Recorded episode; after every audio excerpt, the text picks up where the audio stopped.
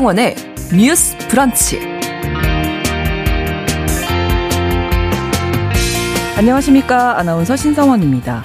어제 여성가족부가 2022년 성폭력 안전 실태 조사를 발표했습니다. 내용을 살펴보니까 전체 응답자 기준으로 성인 남녀 10명 중 1명은 스마트폰 등으로 성폭력 피해를 경험했다고 답했고요. 성폭력 인식이나 통념에 있어서는 46.1%가 성폭력은 노출이 심한 옷차림 때문에 일어난다라고 답했습니다. 무려 절반가량이 성폭력 원인을 피해자 탓으로 보고 있다는 거죠. 여전히 많은 사람들이 왜곡된 인식을 가지고 있는 것으로 보입니다. 또 강간, 강간 미수 피해 당시 폭행이나 협박이 동반되지 않은 사례도 나타났는데요. 해당 조사는 성폭력을 방지하고 피해자를 보호하기 위해서 정부가 실시하고 있는데 오늘 첫 번째 뉴스픽에서 우리 사회가 성폭력에 대해서 어떤 대책을 고민해 야 할지 생각해 보겠습니다.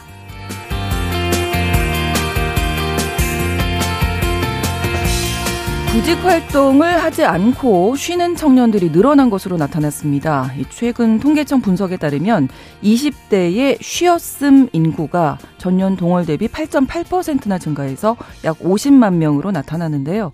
이 수치는 무려 2003년 1월 통계 작성 이래 역대 최대 규모라고 합니다.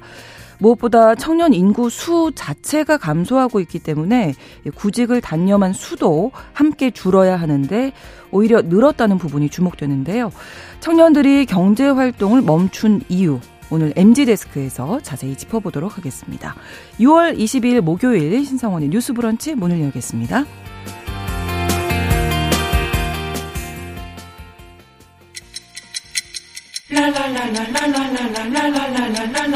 듣고 공감하고 진단합니다. 우리 사회를 바라보는 새로운 시선. 신성원의 뉴스 브런치 뉴스 pick. 뉴스 브런치 청취자 여러분과 함께 소통하며 만들어갑니다. 짧은 문자 50원, 긴 문자 100원이 드는 샵 9730, 우물정 9730번으로 의견 보내실 수 있고요. 라디오와 콩 앱으로도 많이 참여해 주시기 바랍니다. 목요일에 뉴스픽 시작합니다. 오늘 이슬기 기자, 조성실 시사평론가 두 분과 함께합니다. 어서 오십시오. 반갑습니다. 네, 반갑습니다. 자, 말씀드린 대로 어제 2022년 성폭력 안전 실태 조사가 발표됐는데 유의미한 결과들이 나왔습니다. 먼저 이 조사에 대해서 이슬기 기자님 설명해 주시죠. 네, 이 조사는 이제 성폭력 방지 및 피해자 보호 등에 관한 법률에 따라서 네. 3년에 한 번씩 실시하는 법정 조사고요. 네. 이 조사를 통해서 성폭력 실태를 파악하고 관련 정책을 수립하는 데 의의가 있습니다.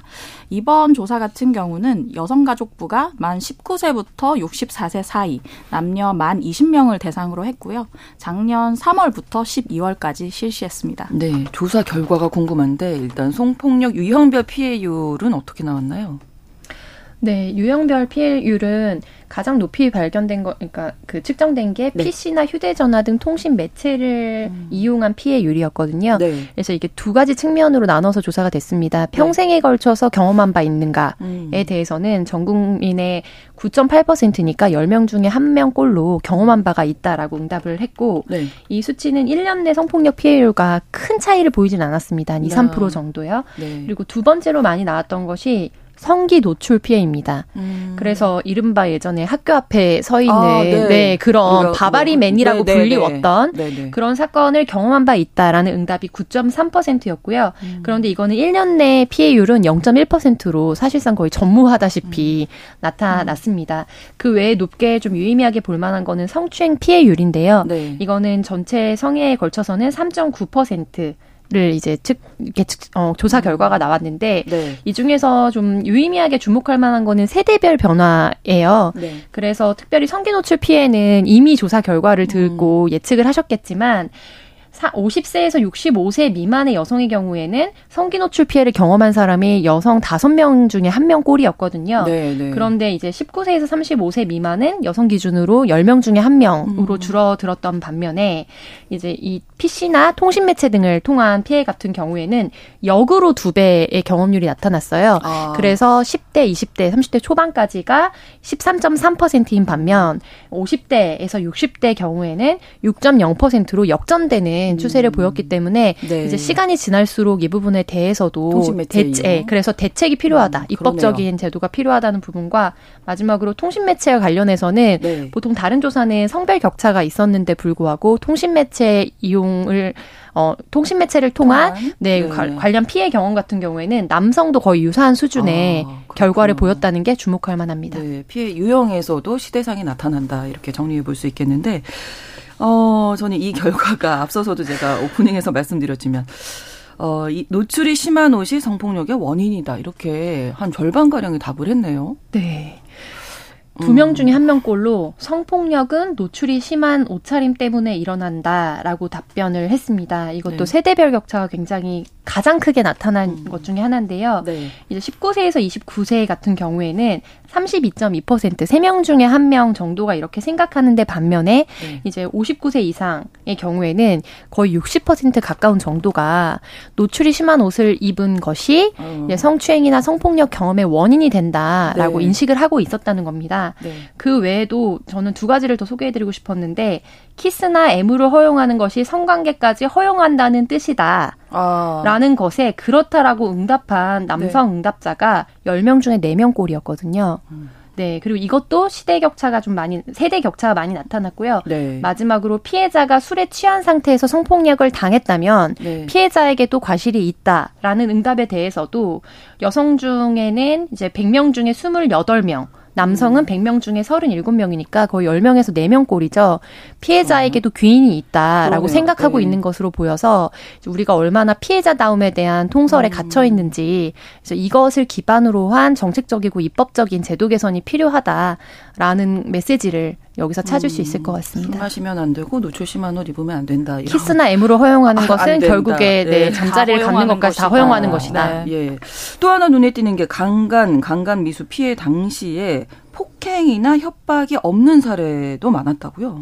네, 강간이나 강간 미수뿐만 아니라 성추행도 폭행 협박이 동반되지 않는 사례가 있었던 음. 사례보다 더 많았습니다. 네. 그래서 강간, 강간 미수 피해를 경험한 여성들에게 물어봤더니 피해자의 가, 아, 가해자의 강요가 있었다는 응답이 41.1%로 가장 많았고요. 네. 다음이 가해자의 속임으로 34.3%였습니다. 가해자의 협박이 있었다는 의견은 30.1%였고요. 가해자의 폭행은 23.0%로 아까 말씀드린 강요나 속임보다 낮게 나타났고요. 네. 성추행 같은 경우도 폭행 협박이 없는 경우가 많았는데요. 가해자의 속임이 34.9%로 가장 많았고요. 폭행이나 협박 없이 갑작스럽게 당했다는 응답이 아. 26.6%, 강요가 18.7%, 가해자가 가진 지위, 권한이나 위력으로 이용당했다라는 응답이 16.2%, 음. 협박이나 폭행 같은 경우는 각각 7.1%와 2.7% 수준에 불과했습니다. 네. 성폭력 문제 해결을 위해서 가장 필요한 정책으로는 어떤 얘기를 하던가요? 네, 첫 손에 꼽힌 정책이 네. 이제 피해자의 2차 피해 방지를 위한 음. 정책 마련인데요. 네.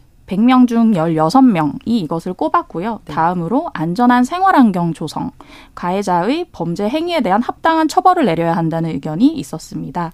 이게 예전 조사와 조금 달라진 게 이게 3년에 한 번씩 하는 조사라고 말씀드렸잖아요. 네네. 네. 직전 조사 같은 경우는 가장 필요한 정책으로 가해자의 처벌을 강화해야 된다는 요구가 많았는데 당시에는 2차 피해 방지 같은 경우는 3순위 안에도 들지 못했거든요. 음. 근데 그 사이에 2차 피해에 대한 우리의 좀 사회적 인식이 높아졌잖아요. 많이 네. 공론화가 되기도 했고 그러면서 정책 수요도 같이 올라간 것으로 보이고 있습니다. 네. 그리고 또 주의 깊게 볼 만한 점이 이제 경찰 수사 단계에서 불편한 경험을 겪었다라는 음. 응답이 그렇죠. 남성 응답자는 없어요. 없어요. 네. 근데 아. 여성 아. 응답자는 10명 중 2명이 있다라고 응답을 했습니다. 음. 그래서 여성들에게 물어봤더니 같은 내용을 반복해서 말해야 했다라는 의견이 75.3%로 가장 많았고요. 음. 45%는 불쾌함과 수치심을 느꼈다.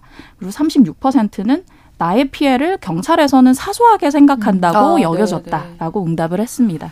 자, 8805번으로 질문 자체가 남성적인 시각입니다. 매체에서 남성의 노출을 보고 여성이 뭐 성폭력을 하게 뭐 이런 생각을 음. 하게 되는지 음. 남성의 시각이 전체 사회적인 음. 시각으로 고착화 되는 것 같다 이런 의견 주셨거든요.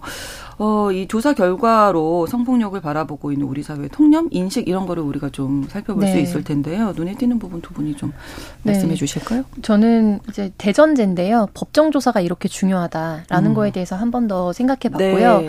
이제 보통 퍼센티지만 인용이 돼서 많이 회자가 되지만 몇 명을 대상으로 했는가도 사실은 그렇죠. 굉장히 중요한 부분이거든요. 근데 이번 조사는 만 명이 넘어가는 음. 수치를 어, 기준으로 해서 작성된 조사이기 때문에 음. 그만큼 시대 변화나 우리 사회의 단면을 좀 명확하게 보여주는 조사라고도 볼 수 있다. 그 부분을 말씀드리고 싶었고 네. 저는 전반적으로 이제 성폭력 관련 인식에 대한 조사가 가장 유의미하게 눈에 와닿았는데 네. 피해자가 직접 온라인상에 올려놓은 일상 사진으로 온라인 성폭력 피해를 겪었다면 음. 이거는 많은 부분 좀 사람에 따라 다르겠지만 우리가 뭐 이른바 능욕 사건이라고 하는 네, 지인 네. 능욕이라든지 이런 거에 시발점이 되는 매개거든요.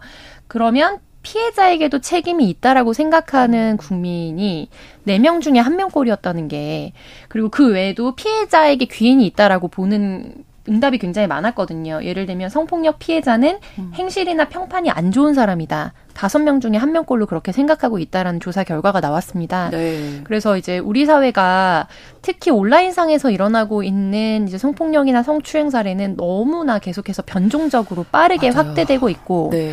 내 삶에서 일상을 보여주고자 지인들에게 공유했던 사진이 정말로 예상치도 못한 전 음. 세계에 유포되는 어떤 성폭력 관련된 성추행 관련된 변종적인 범죄에 타겟이 네. 되었는데 그것이 피해자에게 귀인이 있다라고 생각 하는 이 시대착오적인 생각 그래서 이것들을 어떻게 인식 개선을 할 것인가에 대해서도 굉장히 정부가 고민을 음. 깊이 할 수밖에 없는 부분이다. 이 부분에 대해서 좀 안타깝게 봤습니다. 그러네요. 네, 네. 이슬기 네, 제가 눈에 띄게 봤던 부분 중에 하나가 이제 성폭력 무고를 하는 사람들이 있다. 네. 이런 사람들이 많다는데 동의한 비율이 39.7%나 되거든요. 어. 근데 실제 통계를 보면 성폭력 무고로 유죄를 받은 숫자는 네. 실제 성폭력 범죄로 처분받은 숫자의 0.4%입니다. 그러니까 아. 무고죄의 비율이 이렇게 미미한데 네, 네. 실제 그 일반의 어떤 인식은 음. 금전적 이유나 뭐 음. 상대에 대한 분노나 네, 복수심으로 네. 성폭력을 거짓 신고하는 사람이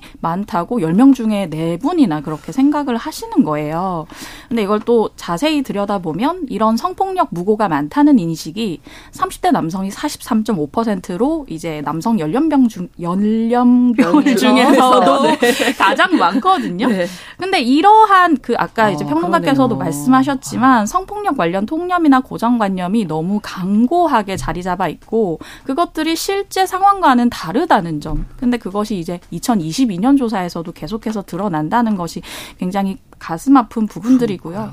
또 몇 가지 그런 고정관념 사례를 소개해드리면 그 피해자 다움이라고 하는 것 중에 그런 사람들은 성폭력 피해를 입으면 입은 즉시 신고할 것이다. 라는 음. 의견들이 있어요. 근데 네. 여기에 동의하신 분들이 20대 남성이 53.1%, 30대 남성 54.7%. 두 명 중 한 명은 어떻게 보면 이 성폭력 피해를 입은 사람은 바로 신고를 해야 하는 것이 어떤 피해자 음. 다움이라는 데 동의를 네. 하고 있다. 바로 신고를 하지 않으면 그렇지 않은 그 이게 뭔가 이유가 있는 네, 것이다라고 네, 보는 네, 거죠. 근데 그렇죠. 제가 실제 성폭력 피해자들을 만나 보면 성폭력 피해를 당한 다음 날에도 멀쩡하게 출근을 하셔야 합니다. 왜냐하면 우리나라 직장인들이 병가 낼 수 없잖아요. 없잖아요. 그리고 저희가 많이 얘기 나눴잖아요. 네, 병가. 평가를 낼수 뭐 없고 뭐 이런 것 바로 어떤 티를 낼 수 없는 그럼요. 피해를 얘기하기 어려운 상황이잖아요. 네. 그래서 그냥 일상대로 행동했는데 재판에 가서는 피해자가 아. 멀쩡하게 출근을 했다. 음. 이게 뭔가 이유가 있는 것 같다라는 어떤 궁지에 몰리기도 하는데요. 이런 피해자 다음은 정말 앞으로도 많이 타파돼야 되는 부분이 아닌가 싶습니다. 전체적으로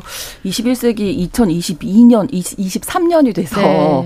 좀 많이 달라졌을 거라 생각했는데 그렇게 그렇게 많이 달라지지는 않았다. 음, 통념, 네. 인식 자체 네. 이런 생각에 좀 깜짝 놀랐고요.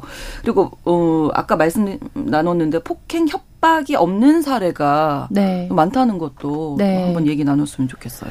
네. 네, 비동의 강간죄 네, 네. 얘기와 네. 이제 결부가 되는데요. 그렇죠. 이제 비동의 강간죄 논의가 올 초에 조금 이슈가 됐다가 지금 조금 잦아들었는데 네. 이게 이제 상대방 동의 없이 이루어진 성관계를 성폭력 범죄로 처벌하는 거잖아요. 네. 근데 지금 현행 추행이나 강간죄 음. 구성 요건에서는 피해자가 저항을 했다, 네. 한거불능 상태였다는 걸 입증을 해야 합니다. 근데 아까 실태 조사에서 나왔던 것처럼 폭행이나 협박이 없는 성폭 력 범죄가 분명히 존재를 하고 네. 이런 부분들이 강간죄가 포괄을 하지 못한다는 의미로 이게 이것이 대두가 됐고요. 네.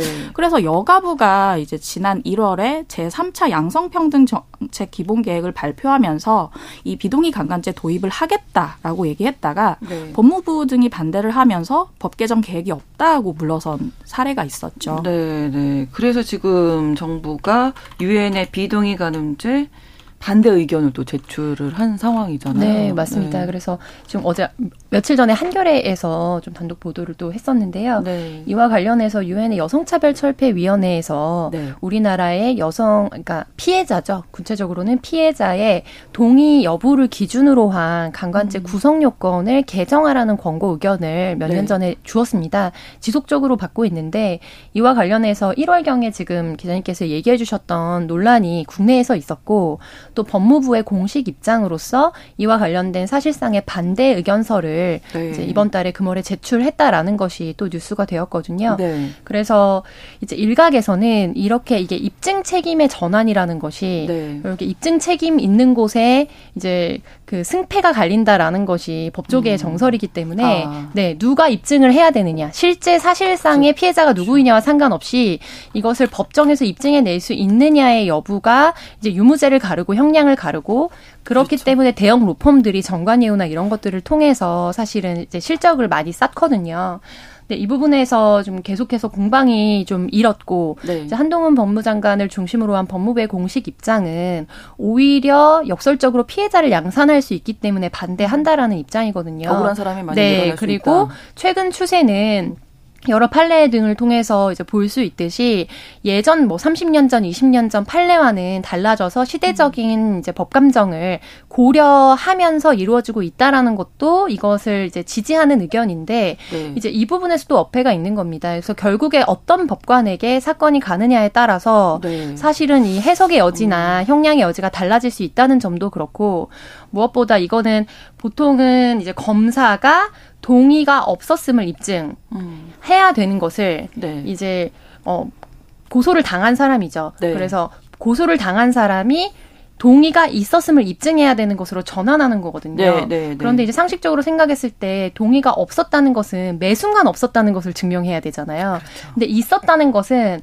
뭐 예를 들면 10년 동안 이 사람을 알고 지냈다면 그 순간에 있었다라는 하나의 사건을 입증하면 되기 때문에 음. 누구에게 입증 책임이 있느냐의 공방이 계속해서 좀 붙고 있는 거예요. 네. 그래서 이 부분과 관련해서는 우리 현실을 좀 반영해서 논의가 시작돼야 되는데 우선은 너무 이제 온라인상의 공방이 큰 거에 비해서 국회에서는 이게 본격적으로 논의가 사실 붙지 못하고 있다. 음. 그래서 20대나 30대를 중심으로 해서 SNS에서 시끄러운 거에 대비 아. 국회에서는 의제화가 잘 되고 있지 못하다는 게 좀 안타까운 부분입니다. 그러니까 현재는 지금 법상으로는 뭐 성폭력이 되려면 물리적인 네. 어떤 협박, 그렇죠. 뭐 폭행이나 협박이 있어야 하고 한거 불능의 상태였다는 것을 음. 입증해야 되는데 네. 앞서서 우리가 사례로 얘기한 것처럼 네. 일상으로 네. 다시 돌아가야 되고 그리고 또 2차 피해 우려들이 있기 때문에 그렇죠. 피해자가 됐을 때 또 더 큰 피해를 당할 수 있다라는 것 때문에 음. 더 밝게 일상을 살아내는 피해자들이 많이 있거든요. 참는 거잖아요. 네, 맞습니다. 그렇죠. 네. 며칠을 또 음. 그러면 이제 그게 어 그럼에도 불구하고 피해자답지 않게 왜 이런 음. 일상을 살았지? 그거는 사실 그 당시에는 동의가 있었던 것이 아니냐라고 추정케 하는 또 근거가 됩니다. 이런 부분들에 있어서 이제 법 개정이 필요하다라는 사회적 요구가 계속적으로 있어 왔던 겁니다. 네. 어떻게 보세요? 두 분이 더 뭐 나누실 말씀 많으실 것 같은데. 저는 대해서. 아까 평론가께서 이제 국회에서 입법적 논의가 더디다라는 말씀하셨는데 이게 참 어떻게 보면 우리 피부에 와닿는 이슈지만 네. 굉장히 정치적인 이슈이기도 해요. 왜냐하면 2018년에 이제 미투 사태가 일어나면서 그 당시에는 20대 국회에 있는 모든 정당들이 발의할 만큼 뜨거운 이슈였습니다. 음. 모든 정당 뭐 전 지금 국민의힘의 전신이나 민주당의 전신이나 네, 모두가 네. 비동의 강간죄를 발의할 만큼 어느 정도 이 피해자의 입장에 동의를 하고 네. 동의가 있는 성관계만 이제 허용이 된다라는 취지로 했었는데 네. 20대 대선에서부터 어떤 이제 어떤 젠더 갈등이라고 하는 것이 부각되면서 관련 논의를 찾아보기가 힘들고 당시에 대선 공약으로 이걸 말하는 후보들은 거의 없는 상태로 갔었거든요. 네.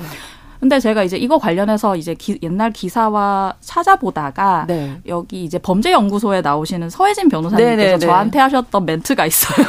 그걸 정말 말씀드리고 싶은데 네. 이 사실 유엔에서 이걸 계속해서 권고를 하고 음. push를 할 만큼 어떻게 보면 전 세계적으로는 굉장히 어떤 normal한 기준인데 음. 우리나라에서는 왜 안 될까라고 생각을 해보면 정치권에서 기득권을 형성한 이들이 여야 모두 중장년 남성이라는 사실을 생각해 볼때 네. 이것 자체가 좀 사소한 문제로 취급을 받는다는 거예요. 네. 그래서 어떻게 보면 뭐 상호 동의에 기반한 성관계가 기본값이 아니라 네. 동의 없이 이뤄지는 뭔가 이렇게 무심코 이루어지는 눈만 봐도 아는 이런 식의 성관계를 기본값으로 보고 네. 혹은 이제 꽃뱀 같은 논의들이 쉽게 음. 먹혀들면서 피해자보다 가해자의 입장에 훨씬 더 감정이입을 하는 거 아니냐라는 얘기를 하셨는데 네. 사실 국회에서 입법되는 과정들 보면 국회의원들이 피부로 와닿는 이슈는 빨리 입법이 되고 그렇지 않는 이슈는 차별금지법처럼 음. 쭉 늘어지는 경향이 있는데 네. 이것도 그런 일이 아닌가. 그러나 실제 피해를 입고 있는 뭐 여성이나 음. 남성들 입장에서는 굉장히 중요한 이슈로 부각이 되고 있다는 걸 국회에서 좀 자각을 했으면 좋겠고요. 네. 그리고 이 비동의 강간죄 자체가 그럼 동의와 비동의의 기준이 너무 rough rough하다는 음. 말이 많잖아요. 네. 근데 여기서 조금 참고를 할 수 있을 것 같은 게 네. 최근에 일본에서 이 강간죄의 명칭을 비동의 성교죄로 바꾸는 개정안이 이제 만장일치로 참의원 음. 본회의에서 통과가 됐어요. 네. 근데 여기 이제 내용을 자세히 보면 동의 없는 성행위는 범죄가 될 수 있다는 걸 이제 그 범죄명 비동의 성교죄로 딱 명문화한 음. 한편 네. 또 적용되는 여덟 개 사례를 구체적으로 나열을 했습니다. 뭐 폭행이나 협박뿐만 아니라 술이나 약물 섭취, 수면 음. 등으로 의식이 명확하지 않은 경우, 네. 뭐 사회적 지위 때문에 거부할 수 없는 경우, 피해자가 동의하지 않는다는 의사를 표시하기 어려운 상태 같은 여덟 가지를 명시적으로 얘기했거든요. 음. 저는 이것도 조금 한계가 있다고 보지만 네. 이게 동의와 비동의의 기준 가지고 계속 이렇게 어떤 논의가 조금 정체되는 상황이라면 네. 이런 부분도 참고할 만하다라는 생각을 하고 있습니다. 네, 그 이렇게 멈추는 사이에 또 피해자가 또 계속 발생할 네. 여지가 있기 때문에 네. 빨리 법이 확실하게 만들어져야 되는데 우리 사회 인식 변화가 아무튼 좀 놀랍네요. 네. 저는 오늘 이 결과를 들으면서. 네, 맞습니다. 그래서 지금 지적해 주신 부분에 대해서는 전 전적으로 동의를 네. 하고요. 그런데 다만 이제 저희 주 청취자분들이 또 여성분들이 많이 찾아서 들으시는 음. 방송이기 때문에 네. 저는 특별히 주목했던 부분은 5, 60대 중장년층 여성들의 인식에 대한 부분입니다. 네. 그래서 안희정 사건이 있었을 때 사실 댓글을 아이에게 보여주기 부끄럽고 두렵다라는 인터뷰를 제가 한 적이 있었는데 그 댓글을 쓰신 분들을 보면 그게 정말 사실인지는 우리가 알기 어렵지만 음. 실제로 이제 남성 여성 비율 이런 것들로 구분해서 봤을 때 여성 그 연령대가 많으신 여성분들도 굉장히 그런 논의에 공론장에 많이 참여하셨던 걸로 기억하거든요. 네. 그런데 보면은 지금 이 경우에도 성폭력이 노출이 심한 옷차림 때문에 일어난다라고 생각하는 50세 이상의 여성이 10명 중에 6명입니다. 음. 네, 그리고 그 외에도 많거든요. 키스나 뭐 애무를 허용하면 네, 네, 네. 등등의. 음. 그래서 결국에 인식 변화라는 게 지금 국회에서의 양상도 뭐 한 명과 두 명 대 300명 의원, 298명의 의원이 싸우는 뭐 그런 형국처럼 보일 때가 굉장히 많거든요. 그러면 의원이 아무리 입법 의지를 가지고 있어도 음. 여론이 따라오지 않으면 어렵고 그렇죠. 여론에서 비토 의견이나 너를 다음 선거에서 낙선시키겠다 혹은 어 정말 중요하지 않은 음. 의견을 가지고 특정 계층과 특정 성별만 대표하는 의원이다라는 비판은 되게 거세고 적극적으로 쏟아지는 반면에 응원의 메시지는 눈에 네. 잘 띄지 않고 네. 게다가 이제 여론을 주로 형성하는 이제 음. 중장년층의 여성들이 거기에 공감하지 못할 때 훨씬 더 허들이 좀 높아지는 부분들이 있거든요. 음. 그래서 이거를 이제 여성과 또 자기 자녀 세대에 또 대입해서의 문제로 한번 새롭게 좀 생각해 보시는 계기가 됐으면 음. 좋겠다. 이런 네. 변화 부분에 대해서도 우리가 네. 좀 지켜볼 부분인 것 같습니다. 분명히 피해를 당한 부분이 네. 있기 때문에 피해자가 뭔가 잘못하는 네. 거는 조금 그러니까 왜 네. 그렇게 짧은 옷을 입고 다니냐 네. 이런 비만, 여름이 또 비판 이런 것들이 있죠. 네. 알겠습니다.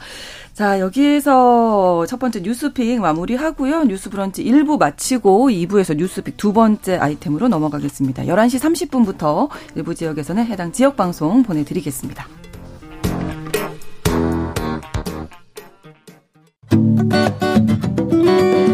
여러분은 지금 KBS 1라디오 신성원의 뉴스 브런치를 함께하고 계십니다.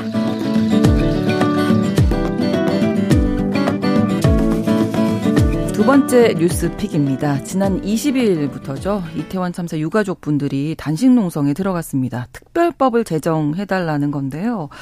자, 지난해 10월 29일에 벌어졌던 이태원 참사. 우리가 지금 또 생각해보니까 뭐 사느라 바빠서 그런 건지, 그러면 안 되는 건데, 또 너무 좀 잊혀진 게 아닌가 이런 생각 드네요.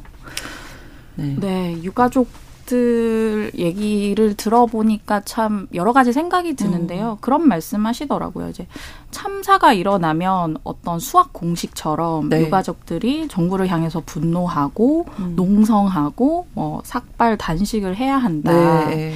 그런 얘기를 하시는데 이게 세월호 때부터 우리가 어떤 정해진 의례처럼 이 상황을 보고 있는데 음. 그것은 결과적으로는 진상규명이 안 되고 있다라는 반증인 것이고 근데 또 이걸 정치적으로 활용해서 유족들을 비아냥하거나 네. 뭐 어떤 혐오 정서가 같이 발동하잖아요. 같은 일이 계속 답습되는 현실이 좀 참담하다는 생각이 들었습니다. 네, 음. 8개월 지났는데요. 네, 네, 맞습니다. 대책이 마련이 됐나? 우리가 지금 네. 어떻게 잘 하고 있나? 이런 생각도 하게 되는데 연말 연초에 있었던 국정조사도 큰 관심을 받지는 못했거든요. 그렇죠. 그래서 뭐 700여 쪽에 달하는 조사 보고서 분량에 비해서 음. 실질적으로 여야 간의 공방이 줄을 이뤘지 실효적인 음. 대책이나 대안을 마련하지는 못했다라는 비판을 받았습니다. 네. 이제 그래서 지금 관련된 유가족분들이 단식 농성을 국회 앞에서 시작하셨거든요. 네. 그러면서 다시 한번 좀 이제 주목을 받게 된 법안이 이태원 참사 진상 규명과 재발 방지를 위한 특별법입니다. 네. 그래서 여기에서 이제 여러 가지 특별 조사위원회를 구성하고 또 피해자를 구제하고 지원하기 위한 각종 위원회를 구성하고 또 의료 지원금을 지급하도록 하고 공동체 회복이 가능하도록 이제 음. 최초 사건 발생 당시에 유가족들끼리 연결될 수 없도록 하는 방해가 있었다라는 것도 여러 언론을 통해서 좀 보도가 됐었거든요. 네. 이런 골자로한 법안이 다시 한번 좀 주목을 받고 있는 상황입니다. 법을 제정해야 되기 때문에 국회가 나서줘야 할 텐데 네. 국회에서의 관심은 지금 어느 정도? 네, 기존에는 그러니까. 사실 이제 100여 명 이상의 의원들이 발의에 참여는 했지만 네. 이제 통과의 힘을 쓰고 있지는 못하다라는 또 비판을 받기도 했는데요. 이태원 특별법을 오늘 행안위에서 민주당이 이제 관련된 패스트 트랙 법안으로 상정을 하겠다라고 약속을 했고 네. 이와 관련돼서 패스트 트랙 절차를 거치게 되면 8개월 최대 8개월 후에 이제 본회의에 음. 이게 상정이 되거든요. 네. 그러면 현재의 국회 구성으로 봤을 때는 이제 통과가 가능할 것으로 전망되는 상황입니다. 음. 다만 그 동안에 여러 차례 대통령의 법안 거부권을 행사한 이력이 있었기 때문에 네. 이 법안 같은 경우에 그래도 최대한 여야 합의로 논의하 려고 노력을 하겠다라고 음. 이제 민주당에서 당론으로 발표를 어제 했고요. 네. 그런데 이와 관련해서 특히 국민의힘을 중심으로 해서는 이렇게 정쟁화하는 법안에 대해서는 반대하겠다라는 의견을 강력하게 좀 표명하고 있는 상황입니다. 네. 최근에 또 이태원 참사 두고 여러 뉴스들이 나왔는데 일단 그 사건 발생 전후로 책임져야 하는 기관이나 책임자들이 보석으로 지금 석방이 되고 있군요. 네, 네. 이태원 참사 뉴스로 요즘에 가장 많이 나오는 게 계속 누가 구속 상태였다 보석으로 음. 나왔다라는 음. 거거든요. 네. 관련자 구속된 관련자 여섯 명 중에 지금 네명이 보석으로 나온 상태인데 네. 일단 어제 보석으로 나온 두 사람 같은 경우는 이제 박성민 전 서울경찰청 공공안녕 정보외사부 장과 김진호 전 용산경찰서 정보과장인데요. 이 두 사람 같은 경우는 이제 이태원 참사 발생 전에 작성된 정보 보고서가 있었어요. 근데 네. 이거를 참사 이후에 삭제하라고 음. 지시한 혐의로 구속 기소가 됐었고요. 네. 이제 박 전 부장 같은 경우는 이제 이걸 삭제하라고 지시한 혐의를 받고 있고 네. 김전 과장 같은 경우는 그 일선 경찰서에 정복 과장들이 있는 단체 채팅방이 있는데 여기에 이제 그 용산 경찰서에 있는 정복과 직원한테 보고서를 삭제하라고 이제 위에서 지시받아 삭제하라고 한 혐의를 받고 있습니다. 네.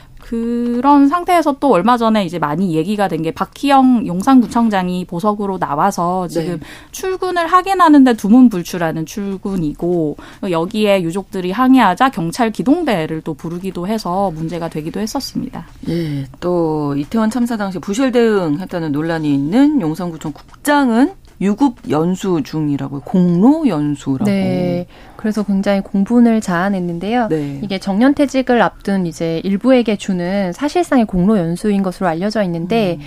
이런 사건이 진행되고 있을 때 중단할 수 있는 규정이 없기 때문에 사실 규정상 절차에 맞게 진행을 한 것이라고 항변을 하고 있는 상황이고 네. 심지어 1년 가까운 시간을 유급 연수로 가서 논란이 됐어요. 그래서 음. 이 이태원 참사에 부실 대응을 한데 중요한 역할을 했다. 그래서 책임이 있다라고 비판받고 있는 담당 국장이기 때문에 이와 관련해서도 사후에 어떤 대응이 좀 이루어질지 음. 많이 관심을 갖고 지, 우리가 지켜봐야 되는 상황입니다. 네, 뭐 법과 규정에 따라서 진행이 됐기 때문에 뭐 절차상에는 문제가 없을 수 있습니다만은 국민 감정이 네. 있기 때문에 그런 것도 어떻게 좀 해결이 돼야 할까요? 네.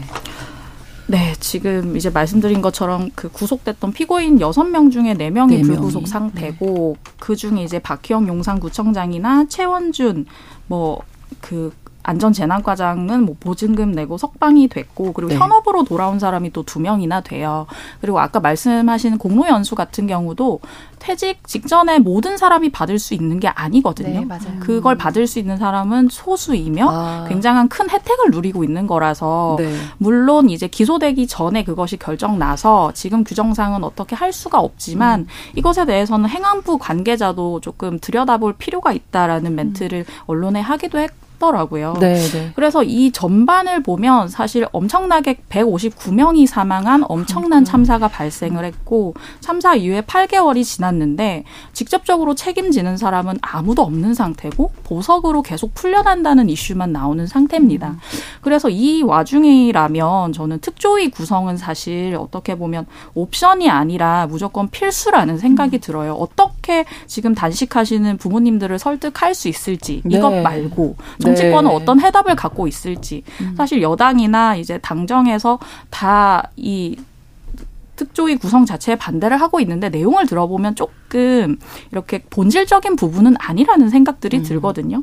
예를 들면 뭐 행안부 같은 경우는 특조위 자체를 반대, 피해구제 심의위원회 설치를 반대라는 얘기를 하고 고용노동부는 치유 휴직자 지원 같은 것은 좀 어렵다라는 이런 얘기를 음. 하는데 이것이 과연 본질인가라는 생각이 드는 거예요. 네. 그렇다고 하면 정쟁에 의한 반대가 아니라는 아닌가 하는 생각이 들어서 음. 지금 단식을 하고 있는 유가족 분들 네. 159명의 사망자를 생각한다면 특조위 구성에 특별법 통과에 여야가 음. 모두 열심을 다해야 네, 한다고 네. 생각합니다. 네. 조정재 평론가는? 네, 이런 우리 사회적 참사가 주는 사회적 학습 효과에 대해서 좀 주목할 필요가 있는 것 같은데요. 네. 어떤 사고가 나게 되면 그게 어 그 피해자의 규모가 어떠하든지 상관없이 여기 유가족들이 국회를 찾고 공론화를 하고 이런 방식으로 최근 10년 정도 우리 사회가 네. 좀 흘러오고 있습니다.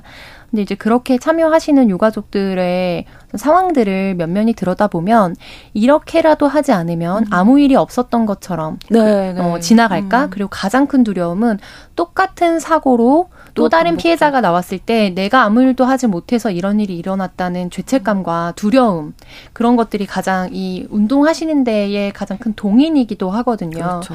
그런데 그럼 과연 국가란 무엇인가? 국가가 어떤 역할을 원래 해야 하는가에 대해서 그걸 네, 너무 네. 개인적으로 다 책임을 지고 있는 현실에 대해서 이제 정부가 다시 한번 돌아볼 필요가 있다는 거. 그런데 지금 행안위원장, 행안부 장관에 대한 질책 논의서부터 시작해서 뭐 경찰서에서 어떤 역할을 했느냐, 아니면 용산구청장에게 책임이 있느냐 모든 논의를 할때 네. 계속해서 너무 그냥 리플레이 되고 있는 그런 답변이 절차상 하자는 없었다. 라는 부분이거든요. 그래서 현행법상 문제를 삼을 수 없다라는 네. 겁니다. 그래서 이와 관련해서 국민들이 사실 그렇기 때문에 입법을 하자는 거거든요. 그렇죠. 네, 근거 법이 없으면 입법을 그러니까 하자. 만들자는 그런데 네. 입법은 정치적이라서 반대하고 근거 법이 없기 때문에 행정상 책임은 없고 사법권으로 가져갔을 때도 이것이 사실 국가적인 책무와 사회적 책무에 해당하긴 하지만 그렇다고 하더라도 현행법상 해석을 했을 때 음. 구체적으로 귀책이 있다고 보기는 어렵다라는 판결이 나올 여지가 큽니다. 그럼 결국 사고나 참사를 당한 피해자는 어디에 무엇을 물어야 하는가. 그렇죠. 네, 그래서 각자 음. 개인이 어 오늘도 아무 사고 없이 무탈이 가족이 집으로 돌아온 것에 감사해야 되는 그러니까요. 그런 일상을 우리가 살아가고 있거든요. 음. 그래서 그런 것들에 대해서 이것이 언제든지 나에게 닥칠 수 있는 문제라고 생각하는 건 너무 원론적인 얘기지만 네, 네. 네 그런 차원에서 이번 뭐 특조위 구성을 위한 특별법이나 이런 통과들을 같이 좀 요구해 주시면 좋겠 좋겠다는 생각이 듭니다. 네. 4222번으로 모든 참사가 발생할 때마다 왜 변하지 않는지 너무나 답답하고 안타깝습니다. 언제쯤 해결될 수 있을까요? 이렇게 남겨주셨습니다. 이 말씀으로 오늘 목요일에 뉴스픽 마무리하도록 하겠습니다. 이슬기 기자, 조성재 시사평론가 두 분과 함께했습니다. 고맙습니다. 고맙습니다. 수고 많으셨습니다.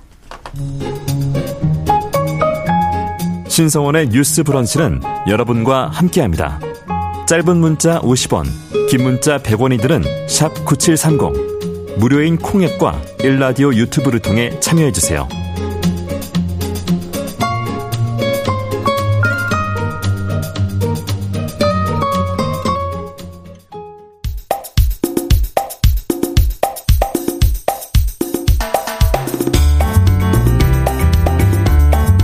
청년들의 시각으로 우리 사회를 진단합니다. 뉴스 브런치 MZ 데스크.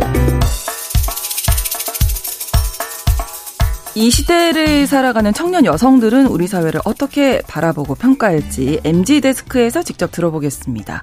MZ 세대 트렌드를 쉽고 빠르게 전달하는 미디어 캐릿의 이시은 에디터 지난주에 서 나오셨고요. 네, 안녕하세요. 네, 안녕하세요. 대학 내일 20대 연구소 이혜인 수석님이 어디 좋은 데 다녀오셨나 봐요. 오랫동안 자리를 비우셨다가 더 네. 예뻐져서 오셨네요. 아유, 감사합니다. 네. 바람 많이 쐬고 오셨나 봐요. 아, 네. 부럽습니다. 네. 글로벌 청년 트렌드를 좀 채굴하기 위해서 외국에 다녀왔습니다. 해외를 다녀오셨고 그렇군요. 예, 그 얘기도 네, 예, 오늘 같이 나눠보도록 네, 하겠습니다. 해주시고요. 네, 오늘 어떤 주제로 이야기 나눌까요? 네, 오늘은 지난 6월 15일에 통계청 네. 고용 동향 발표가 있었습니다. 네. 사실 그 중에서 좀 화제가 됐던 것들이 하나 있는데요. 네. 인구 감소수 인구수 감소에도 불구하고 20대 쉬었음 인구가 음. 전년도 대비 8.8%나 증가했다라는 네. 사실이 밝혀졌어요. 약 50만 명의 청년이 쉬었다라고 응답을 음. 한 건데 이 수치가 무려 2003 2013년 1월 통계 작성 이래 역대 최대 규모라고 합니다. 네. 그래서 정부 고용 정책 방향의 좀 주요 지표가 되는 어떤 데이터라서 네. 오늘은 20대 청년의 일자리에 대한 생각과 실태들에 네. 대해서 이야기를 나눠보면 좋을 것 같아서 네. 아이템으로 한번 가져오게 되었습니다. 자, 그러면 쉬었음 인 거 조금 생소하게 들리거든요. 여기 어떤 건가요? 음. 네, 쉬었음 인구는 이제 문자 그대로 아무것도 하지 않고 쉬었다라는 네. 뜻인데요. 어, 이 조사에서는 이제 구직이나 취업 준비 중이라는 응답 항목이 있기 때문에 아. 구직 활동을 하는 미취업자와는 또 다른 개념이에요. 구직 활동조차 안 하는 거군요. 예, 맞습니다. 아. 실제 쉬었음이라고 응답한 인구는 뭐 별 다른 사정 없이 구직도 취업도 하지 않는 비경제 인구에 음. 해당한다고 봐주시면 될 것 같고요. 네. 정말 구직과 관련된 어떠한 네, 활동도 하지 않았다라고 응답한 사람들이라 이라고 보면 될 것 같습니다. 네. 네. 맞습니다. 사실 가장 이걸 크게 이제 문제로 삼는 부분은 청년 인구가 지속해서 감소하고 있다는 거예요. 그러니까 청년 인구 자체가 사실 줄어들면 음. 그만큼 뭐 구직을 단념하거나 그렇죠. 쉰 사람 수도 규모가 줄어야 네. 보통 맞는데 네. 이제 오히려 늘어났다라는 음. 게좀 심각한 문제라고 볼 수 있습니다. 지난달 경제활동 상태 물었을 때 그 쉬었음이라고 답한 20대는 작년보다 3만 6천 명 증가한 35만 명. 그러니까 20대만 음. 봤을 때 35. 35만 네. 명이 된다는 거고요. 전체 인구가 감소하는 상황에서 쉬었음 인구가 증가한 연령대가 20대가 좀 유일했다라고 음. 봐주시면 되고 이 통계를 작성한 이래로 20대 쉬었음 인구가 이제 40대, 50대보다도 높게 나타난 아, 게 그래요. 이번이 처음이라고 합니다. 20대면 어. 이제 한창 일을 시작하고 이제 활발하게 일을 해야 할 그렇죠. 나이인데 구직조차 하지 않고 쉬었다. 이분들은 어떤 이유로 그랬을까요? 어, 먼저 이제 본인이 생각하는 그 조건에 맞지 않았기 때문이 음. 가장 큰 이유로 보이는데요. 네. 어, 앞서 말했던 같은 조사를 이제 다시 한번 살펴보면 네. 지난달 취업 의사가 있었던 20대 비경제 활동 인구를 대상으로 최근 구직을 하지 않았던 이유를 묻는 질문에 가장 많이 나온 답변이 원하는 임금 수준이나 근로 조건이 맞는 음. 일거리가 없을 것 같아서라고 대답하기도 했습니다. 네. 네. 이 답변 답변을 해준 인원이 무려 17만 3천 명 정도였고요. 네. 네, 그 뒤로도 한번 살펴보면 어, 교육 기술 경험이 난 부족하다고 생각한다. 음. 그리고 전공이나 경력에 맞는 일거리가 없을 것 같다라는 답변이 이어졌습니다. 음. 저는 그 중에서도 경험이 부족하다고 느껴서 취업 활동을 하지 않았다라는 네. 부분에도 조금 주목을 하고 싶은데요. 네. 어, 요즘 신입 뽑는다면서 이제 경력을 적으라고 한다. 아. 네, 신입 자리도 결국에는 경력직을 뽑는 거다라는 어. 말이 있잖아요. 네. 실제 취준생 친구들이랑 이제 인터뷰를 조금 진행을 하다 보면요. 네. 대학 졸업하기 전부터 옆에 친구들이 대외 활동이나 인턴으로 스펙을 정말 어마어마하게 아. 쌓는다고 하는 거예요. 어, 심지어 대외 활동을 몇십 개 이상 수료하는 친구 친구들이 정말 많다고 하는데요. 네. 이제 거기에 이제 대학교가 아닌 지역 커뮤니티나 뭐 강의를 듣기도 하고 창업 같은 개인 프로젝트를 시도하는 친구들도 굉장히 많은데 네. 그래서 이제 인턴 때부터 합격 경쟁률이 정말 심해졌다라고 볼 수 있고요. 아, 네, 때문에 시도도 하기 전부터 나는 경험이 없으니까 이번에는 좀 물러나야지라고 어. 생각하는 친구들이 정말 많은 것 같습니다. 소위 말하는 이런 스펙을 학교 다닐 때부터 쌓아놓지 않으면 취업 예. 자체를 아예 포기. 그쵸. 어차피 안 될 거다 이런 생각. 나는 이미 뒤쳐졌다. 약간 아, 이런 생각이 좀 있는 것 같아요. 네 맞습니다. 요 통계 관련해서 통계청에서는 어떻게 분석하나요? 통계청에서는 이제 취업에서 어쨌든 도전을 했다가 탈락한 뒤에 다시 구직을 하지 않는 케이스가 좀 있는 거 아닌가라는 추론을 이야기해 주셨습니다. 아. 그러니까 다, 탈락을 하고 나면 네. 보통 네. 이제 다시 구직 시장에 뛰어들어야 하는데 그렇죠. 요 타이밍에 취업 준비를 하지 않고 한번 쉬어가는 길을 선택한다라고 이제 분석이 된 건데요. 음, 그러기엔 너무 많은데요. 그래서 이제 서운주 통계청 사회통계국장이 네. 청년층 인구가 감소하고 있는 데다가 네. 취업에서 탈락하는 경우에는 그럼 내가 한번 좀 뭔가 돌아봐야겠다. 음. 다시 취업으로 돌아가는 게 아니라 좀 쉬어가야겠다. 이렇게 보인다라고 전망이 된다라고 전했습니다. 일전에 사실 저희가 MZ 세대의 회복 탄력성에 대해서 음. 간단히 이야기한 적이 있었는데 네. 어떤 일을 실패하고 나서 다시 좀 재기하는 이 회복 탄력성이 높지 않은 경우 이렇게 좀 쉬었다 가는 선택을 한다고 볼 수 있을 것 같습니다. 자, 그러면 이제 쭉 보면 청년들이 원하는 일자리가 없다라고 우리가 결론을 내볼 수 있을 텐데 그렇게 네. 느끼는 지점이 있겠죠. 네, 아마 가장 크게 차지하는 게 급여 수준의 격차라고 얘기를 음. 할수 있을 것 같은데요. 네. 어, 그러니까 내가 받는 연봉이나 월급의 차이가 사실 대기업과 조금 심하게 나서 취업을 한 발 물러서게 된다라는 음. 거예요. 네. 어, 국가 통계 포털 일자리 행정 통계 자료를 보면 어, 2000, 2021년 대기업 근로자의 평균 세전 월 소득이 네. 263만 원으로 이제 중소기업 근로자 266만 원에 약 2.1배로 음, 조사가 됐다고 네, 합니다. 네. 연령별로 또좀 뜯어보면 좋을 것 같은데요. 네. 19세 이하는 대기업과 중소기업 근로자 간 보수 격차가 1.3배였는데요. 20대 초반은 1.4배, 그리고 후반은 1.6배, 그리고 음. 3040으로 갈수록 이제 2배 이상 점차적으로 격차가 어, 심하게 나는 거예요. 그러니까 음. 어, 쉽게 말하면 초봉에는 차이가 조금 덜 나지만 네. 가면 갈수록 격차가 심해지니까 어, 처음 취업하는 회사가 조금 중요하다라고 음. 보는 것 같고요. 네. 이렇게 임금 격차가 큰데다가 중소기업들은 사실 뭐 복지나 근로 여건들이 대기업보다는 살짝 떨어지는 경우들이 음. 종종 있잖아요. 그래서 네. 20대 구직자들 사이에서는 대기업 선호 현상이 이렇게 계속 나타나는 것 같습니다. 네. 저희 미디어에서도 사실 진행한 취업 이제 가장 중요하게 생각하는 거 뭐냐 이제 네, 취업할 네. 때 이렇게 물어보면요 이제 음. 답변을 이제 많이 주는데 그 중에서 제가 좀 인상 깊었던 네. 답변 하나 입말로 읽어드리자면 네. 어, 한 대기업은 원할 때 재택근무를 신청, 신청할 수도 있고 여행지에서 근무하는 것도 가능하더라. 아. 그리고 심리 상담에 부모님 생일까지 챙겨주는 회사도 있다던데. 이 회사 어디예요? 네. 이렇게 어. 이제 직원을 위한 복지, 이제 좋은 회사에 음. 너무 너무 들어가고 싶고 연봉 차이가 사실 많이 나진 않는다면 이런 꿈의 직장에 들어가는 게 정말 소원이다. 역시 노비라면 대감침 노비 하는 게 맞다. 막 이렇게 이제 우스갯소리로 말을 하기도 아, 하더라고요. 네. 네. 이제 20대들이 모여 있는 이제 인터넷 커뮤니티에서도 뭐 어느 회사는 이런 복지가 생겼다더라 이러면서 음. 좀 자랑을 하기도 하고요. 네. 네, 이런 상황인데 사실 2021년 전체 일자리가 이제 2,558만 개라고 하는데 네. 그중 대기업 일자리가 424만 개에 불과하다고 합니다. 그렇죠. 그러니까 이게 급여도 급여인데 이제 네네. 복지나 근로 여건이 중요한 거예요. 맞아요.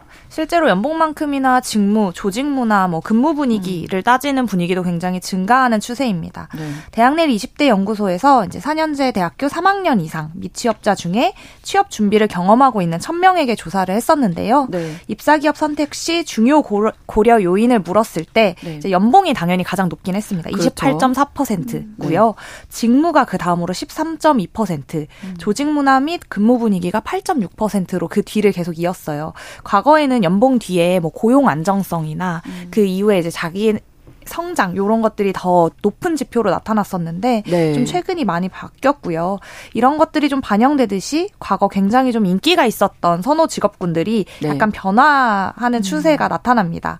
뭐 안정성을 이유로 선호가 됐던 공무원, 교사 등의 직업군이 좀 최근 MZ 사이에서는 약간 비선호하는 형태의 아, 언급이 늘어나고 있습니다. 어. 뭐 빅데이터를 통해서 저희가 온라인 커뮤니티 의견을 확인해 봤는데요. 네. 보수적인 조직 문화 뭐 단순 업무, 민원 처리, 뭐 이런 키워드들이 많이 잡히면서 이제 공무원의 긍정 음. 언급량보다 부정 인식 언급량이 늘고 있기도 약간 하고요. 네. 교사 역시 이제 최근에 교권 하락, 뭐 발령 지연 이런 이유들로 비선호 직업 사유가 음. 이제 점점 등장하기 시작을 했던 거죠. 네. 사실 언급률뿐 아니라 최근에 이제 5년차 미만 공무원이 네. 만명 이상 조기 퇴직을 하거나 뭐 교대 같은 경우도 지원율 미달 등의 이제 데이터가 음. 나타나서 사회적으로는 과거에 이런 적이 없었는데 네. 한 단기 10년 안에 되게 큰 변화다라고 그러네요. 일컬어지기도 합니다. 그러니까 이게 그 우리나라만의 문제는 아니어서 해외 사례 어떤지 아까 말씀해 주신다고 하셨잖아요. 네. 네. 사실 일하지도 않고 이런 일할 의지도 없는 청년 무직자를 일컫는 신조어가 니트족이라고 아. 부르기도 하는데요. 네. Not in edu, education, employment, trai training의 네. 앞글자예요. 그러니까 학교에 다니지도 니트. 않고, 네 음. 가사 일도 하지 않고 어떤 음. 그런 학업이나 뭐 배움을 아, 하지 않는, 네. 네 맞아요. 네. 그래서 다른 말로는 우리나라 말로 뭐 무업자라고 부르기도 하는데요. 네. 이거에 대해서 이제 사실 우리 사회가 문제에 대해 경각심을 가진 지가 좀 됐습니다. 그렇죠. 그래서 2020년 한국 고용정보원에서 OECD 주요 국가들과 비교를 했어요. 음. 37개국 중에 13개국을 비교했는데 네. 한국이 이탈리아, 멕시코에 이어서 3위로 나타났습니다. 아. 그 뒤로는 뭐 스페인, 프랑스 등이 순위를 이었고요. 네. 뭐 데이터에 이제 분석에 포함되지는 않았는데 가까운 나라인 일본도 이 문제로 동일한 어려움을 겪고 있고 음. 복지 선 진국으로 자주 언급되는 핀란드 등도 음. 이 청년 니트족 아. 문제를 비슷하게 겪고 있습니다. 네. 그래서 이게 사실 우리나라의 문제만은 아니고 그러네요. 이제 경기가 약간 이제 침체가 되기 시작하거나 음. 저성장 시대로 들어오면서 청년 사람들 약간 전반에 나타나는 시대 음. 문제로도 볼 수 있을 것 같습니다. 네, 그렇다면 이제 통계가 이렇게 나왔잖아요. 우리 국가에서 네. 좀 이런 니트족 소위 네. 말하는 이런 친구들을 사회로 나오기 위해서 좀 노력해야 할 것 같은데요. 네, 맞습니다. 그래서 이 니트족 청년들을 이제 케어하기 위해서 각국의 노력도 다양하게 이어지고 있더라고요. 네. 독일 같은 경우에는 이제 중학교 교육 과정 때부터 이 니트족이 발생하지 않도록 이제 케어를 좀 해준대요. 어떻게요? 네, 학생이 이제 관심이나 소질에 근거를 해서 직업을 선택할 수 있도록 조금 지원을 해준다고 하는데요. 뭐 네. 졸업이랑 연결을 아예 도와주는 직업 훈련, 뭐 음. 종료 단계까지의 교육을 아예 사슬해서 이제 지원을 하기도 하고요. 네. 뭐 여기에는 이제 잠재력을 분석해 준다거나 아니면 직업을 탐색하는 거를 도와준다거나 뭐 직업 선택 패스나 아니면 양성 등이 다양하게 포함된다고 음. 합니다. 그리고 또 핀란드 같은 경우에는요, 어 25세 미만 청년이거나 네. 아니면 최근 졸업한 30세 미만 청년을 대상으로 어 실직한 지 3개월 이내에 직장 어, 학습 공간 그리고 워크숍 재활 기간을 제공해주기도 한대요. 어. 어, 또 가까운 나라인 일본 같은 경우에는요, 어, 지역 청년 support station 및 그 집에만 이렇게 이제 머무는 히키코모리 지역 어. 지원센터 등을 이제 적극적으로 운영을 하면서 이 네. 청년들이 네. 나중에 이제 고립 은둔 청년 청년으로 남지 않게 하기 위해서 조기에 이제 개입을 음. 하고 정책을 실천을 하고 있다고 보면 될 것 같습니다. 네. 여기서 끝이 아니라 어렵게 어렵게 이렇게 들어갔는데 또 퇴사를 일찍 한다면. 하신다면서요? 네, 네, 맞아요. 예. 요즘 이제 또 취업 커뮤니티를 조금 살펴보면요. 네. 취업을 했지만 난 좀 더 성장을 하고 싶고 한 음. 조직에서 이제 더 이상 좀 배울 게 없다라고 판단이 되면 네. 야, 이직은 필수야 이렇게 얘기를 하는 친구들이 굉장히 많고요. 네. 뭐 정말 어렵게 취업을 했지만 그만큼 정말 퇴사율도 높다고 합니다. 네, 한 음. 포털 사이트에서 기업들에게 입사 1년 내에 퇴사한 직원이 있느냐라고 이제 그 비율을 조사를 했는데요. 네. 조사에 참여한 기업 87.5%가 경험이 있다라고 대답을 했대요. 아, 네. 1년도 안 돼서 그만두는 인원이 굉장히 많은 거고요. 어. 그 중에서 이제 입사 후에 3개월 이내에는 56.4%로 밝혀지면서 좀 충격을 내주기도 했습니다. 3개월이면 이제 좀 적응할 만한 데 아니에요? 너무 빠른 거 아니에요? 좀 수습 단계를 네, 네. 거치고 나서 이제 바로, 바로 퇴사를 네, 어. 하는 것이죠. 네, 이제 아직 잘 음. 모를 텐데 그 기업 문화나 이런 거에 대해서도 맞아 생각보다 굉장히 빠르죠. 어, 예. 네, 퇴사하는 직원이 이제 밝힌 퇴사 이유가 네. 앞서 말한 연봉이랑도 조금 직결이 되고요. 네. 대기업 같은 경우에는 타 기업 이제 스카우트 제안이 와서 이직했다라는 아. 게 48% 그리고 연봉 인상으로 나 이직하겠다라고 한 게 이제 45% 순으로 나타났고요. 중소기업도 그에 못지않게 47.5%가 연봉 인상으로 이직했다라고 나타났습니다. 음. 네. 어, 연봉이나 복지 모든 걸 따져서 막상 들어갔지만 내 존재 가치를 알아주는 건 역시 연봉이다. 음. 그렇기 때문에 내 커리어를 높이려는 이들이 많은 셈이고요. 네. 실제로 이제 커뮤니티에서는 이런 소득 수준에 대한 이야기가 자주 오르내리기도 합니다. 본인, 본인 소득에 만족하지 못하거나 나중에 퇴사했을 때를 대비해서 파이프라인을 만들려는 시도도 굉장히 많이 하고요. 그래서 네. 요즘 N잡 N잡하고 그렇죠. 네 그런 네. 얘기도 이런 이유와 맞물린다고 볼 수 있겠습니다. 네. 네, 뭐 실제로 지세대들은 이직을 할수록 자신의 가치가 좀 높아진다라고 음. 생각을 한다라는 게 데이터로도 네. 나타났어요. 네. 제 대학내일 20대 연구소 조사에 따르면 여러 직장 경험 의향을 물어봤 었는데 세대별로 굉장히 다르게 나타납니다. 음. G세대는 52.9%로 나타나면 X세대는 한 21.3%로 무려 2배 이상, 2.5배 예. 이상 차이가 나고요. 네. 이직을 통해서 자기 가치를 평가하는데 긍정한다라는 음. 비율이 G세대는 한 40.4%나 되는데 음. X세대는 18, 18.6%로 요 역시 한 두 배 정도 차이가 납니다. 네. 그리고 굉장히 전 인상 깊었던 게 이제 구직 하는 단계에서부터 그러니까 네. 입사 전부터 내가 희망 기업에 입사한다 하더라도 네. 나중에 네. 향후에 이직을 하겠다라고 어. 플래닝을 세우는 지세대들이 굉장히 많더라고요. 어, 그러니까 이직을 통해서 가치를 내 가치를 높인다. 음. 네. 그래서 최초 입사하는 기업이 네, 네. 보통 이제 좋은 내가 희망하던 기업이었다 하면 안착하는 게 과거 관례였는데 이제는 내가 원하는 기업에 올해 입사하게 되더라도 언젠가 나는 이직을 할 거야라는 생각을 아예 음. 그 기업에 입사하기 전부터 계속 하고 있다는 거죠. 네. 뭐 X세대 18.6% 나타났다고 어, 저 27년째 한 직장 다니고 있으니까요. 많긴 맞는 것 같아요. 아 근데 그래서 네. 이제 실제로 아, 저희 이제 끝날 네네. 시간이 다 돼서 요 어. 얘기 저희 마무리 아쉽네요. 좀 하도록 하겠습니다. 네. 네, MZ 데스크 오늘도 대학 내일 20대 연구소 이혜인 수석, 미디어 캐릿의 이시은 에디터 두 분과 함께했습니다. 고맙습니다. 네, 감사합니다. 감사합니다. 뉴스 브런치 목요일 순서 마치고요. 저는 내일 다시 오겠습니다. 고맙습니다.